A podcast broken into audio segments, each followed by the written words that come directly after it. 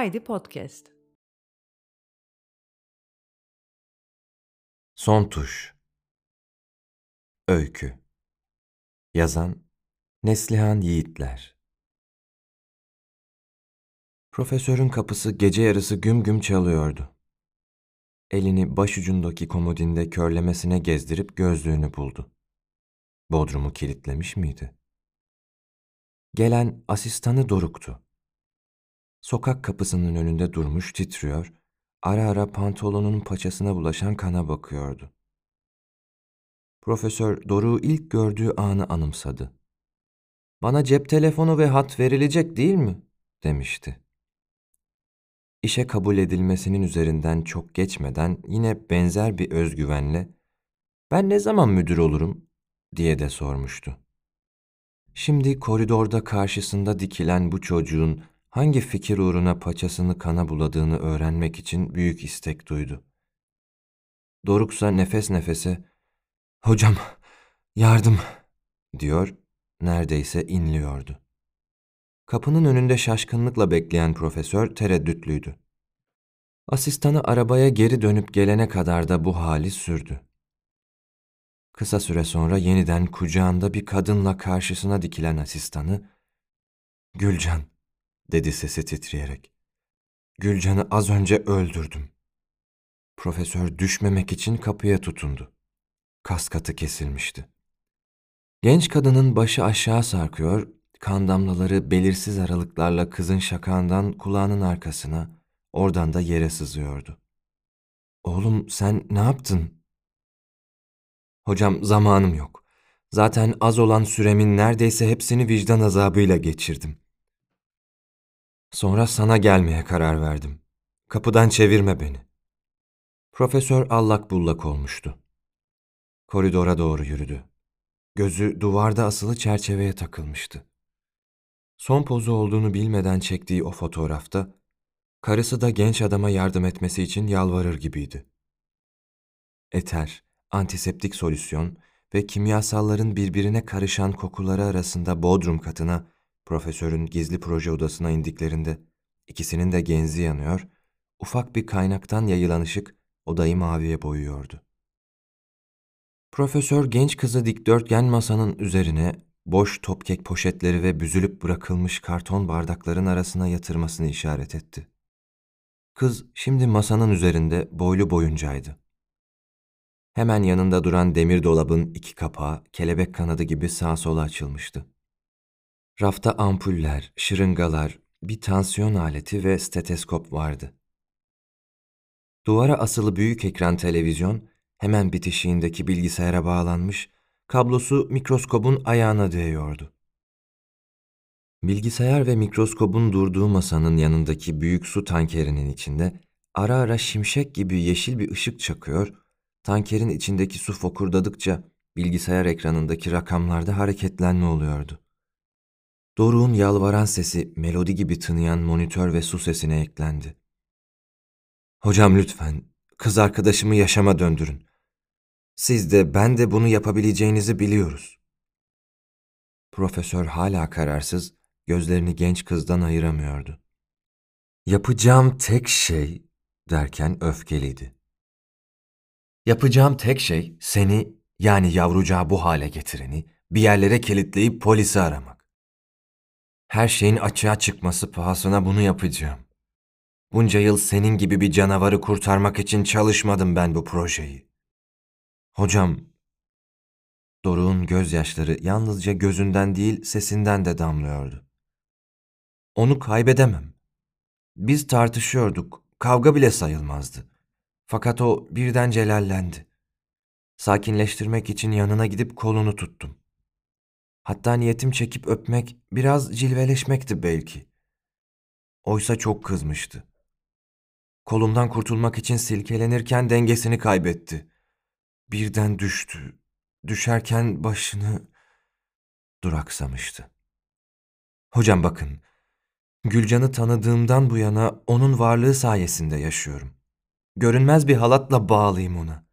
Bu halat uzakta kaldığında boğazımı sıkıyor, nefes alamıyorum. Buluştuğumuzdaysa halat gevşiyor, rahatlıyor. Hatta ikimizi birbirimize dolayıp sarıyor. Hissetmeye, duymaya, yaşamaya başladım. Konuşmasını sürdürüyordu.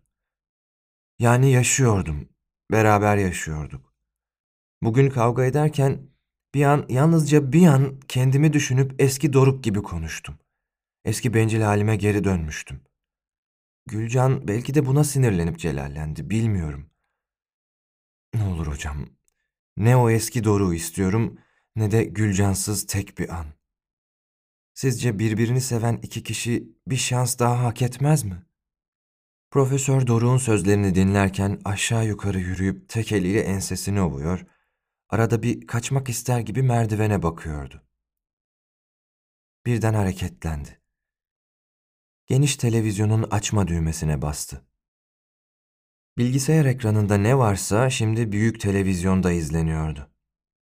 Kelebek kanatlı dolapta duran kaska benzer başlığı aldı ve masada boylu boyunca uzanan kıza doğru yürüdü.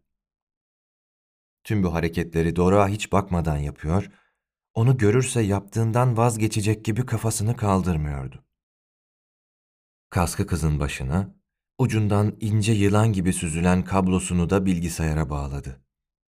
Kızın zihnindeki her şey şimdi bilgisayara aktarılıyor, televizyonda görüntüleniyordu. Profesör kızın zihninden dökülenleri bilgisayara kaydetmeye başladı. Rakamların yazılması yavaşlayarak bittiğinde Doruk'a baktı. Onu tankere taşımama yardım et. Birlikte kızı yavaşça su tankerinin içine bıraktılar. Su önce kızın kıyafetlerini ıslattı, sonra saçlarını. Profesör bilgisayara uzun uzun bir şeyler yazdı. Suyun içinde ince şimşeklerle çakan ışık, düğmeye basmasıyla büyük bir ışımaya dönüşerek her yeri yeşile boyadı. Tankerin bulanık suyu içinde Gülcan neredeyse hiç görünmüyordu. Profesör bekleyeceğiz dedi. Projeyi birçok denekle çalıştım. Fakat bir insanla daha önce hiç. Çünkü deneyi yaşama döndürdüğümde bir şey hep eksik kalıyordu. Seni uyarmalıyım. Ona kavuşamayabilirsin. Kavuşsan bile o artık bildiğin kişi olmayabilir. Doruk'un her şeye razı bakışları profesörün son tuşa basmasına yetmişti. Bulanık su beş dakika daha fokurdadıktan sonra birden berraklaştı. Yeşil renk kısa sürede suyun şeffaf, tertemiz rengine dönmüştü. Gülcan'ı tekrar masaya yatırdılar.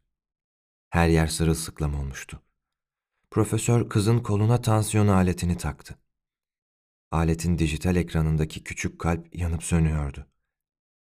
Steteskopla göğsünü dinledi. Her şey yolundaydı. Profesör, uyandığında konuşmaya zorlama. Sakin ol ve sabırla bekle diyerek merdivenlere yöneldi. Basamakları tek tek çıktı. Koridorda asılı duran fotoğrafın içinden karısı gurur duyuyormuş gibi ona bakıyordu. İçinden bir şey aktı, sıyrıldı. Orada, resmin önünde, karısı öldüğünden beri belki de ilk kez ağladı. Ağladı. Bu kez oldu, dedi. Sevgilim, başardım. Bodrum katında Gülcan'ın başucunda bekleyen Doruk, kızın gözünü açıp uyandığına inanamadı. Kopkoyu bir karabasanın içinden pazar kahvaltısına kalkmış gibi mutlu, elini tutuyordu. Yavaşça, Gülcan, dedi. Gülcancığım, iyi misin? Oysa Gülcan gözünü açtığında kendisine şefkatle bakan bu gözlerden adeta tiksiniyordu. Elini tutan eli sertçe itti. Kulağının arkasını yokladığında ensesine doğru keskin bir acı duyumsadı. Doruk'a baktı. Bu bakışlarda neredeyse yeryüzünde bugüne kadar görülmemiş tüm kötü duygular vardı. Doruk yalvaran sesle tekrarladı. İyi misin? Ne olursun bir şey söyle. Genç kız yattığı yerde doğruldu. Defol. Doruk bu nefret dolu bakışların sevgilisinin gözlerinden nasıl olup da çıktığına hiç inanamadı.